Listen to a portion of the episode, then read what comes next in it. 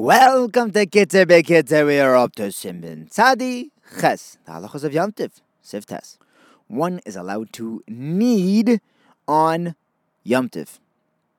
However, he can't measure the flour. The isser of measuring is because of sales, not because of oichel nefesh.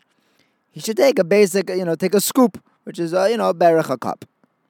And as long as he's not specifically getting, as oh, this is exactly 13 and a quarter ounces, that's mutter.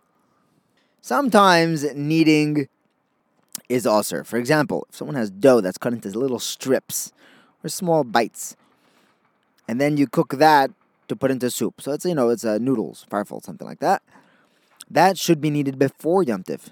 Why? Because the old noodles are better than the fresh ones. If these noodles are not kneaded before Yom you can do it on Yom with a shinoi. So if normally he needs it on a board, he should do it on a cloth or something like that. So too, any food that will not deteriorate if it's prepared early, before Yom like dried fruits and things like that, they should all be cooked before Yom. Don't save your cooking for Yom just because it's mutter. B'di'evet, if it's better on Yom Tif than it is before Yom Tif, then you're allowed to do it on Yom Tif. You could save it, like even lechatchila, uh, if it'll be fresher on Yom Tif.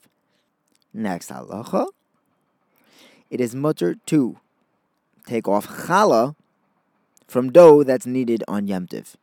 However, you're not allowed to burn that challah because you can't burn kachim on Yom Tif.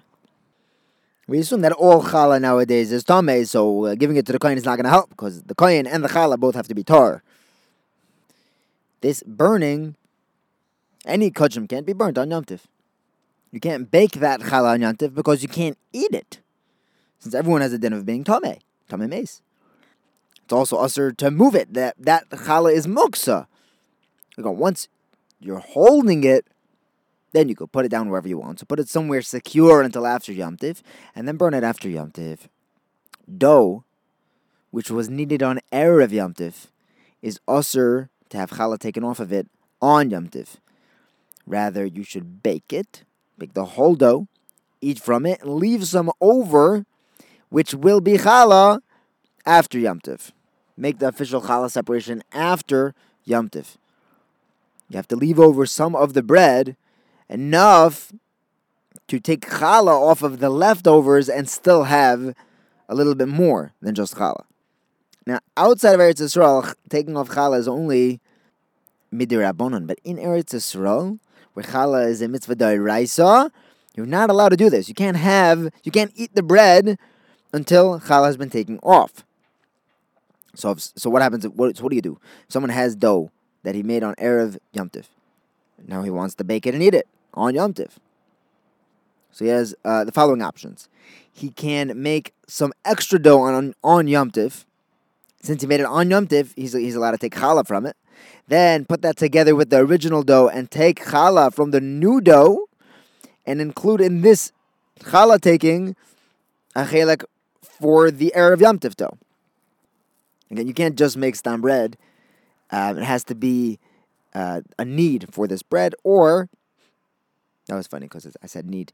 Or he prefers the fresh, the freshly made bread. You know, make a sourdough bread or something. You can't just make bread without eh, without any need for eating it. All right, enough kneading. Next, halacha. It is also to knead clay on Yom. That's uh, clay is made of just water and dirt. You're not even allowed to have a goy make you clay. Even though be'etzem lush kneading is falls under the umbrella category of Eichel Nefesh, but he's not doing it for food. So then it's entirely usher. Therefore, you have to seal the oven that has your Shabbos food in it. If you have Shabbos that's on Motzei Yom so you have all your Shabbos food in the oven on Yom prepared for Shabbos. If you want to keep that warm, you have to seal it. Prepare that clay to seal the uh, to, to seal the oven before Yom you can't make nuclear nativ. You can't take uh, ready-made mud from the street for this, because mud is muktzah. You have to set it aside before Shabbos, before Yom Tov, designated as your oven sealer. And when you're sealing the oven, with this prepared dirt. You should be very careful not to smear this clay or mud around the door. You should try to seal it without any smearing. Just dab it on. Because you could, there is room to say that it's also because of mimareach, even though you're smearing it for food to keep the food warm, could be pro- problematic. Have a wonderful day.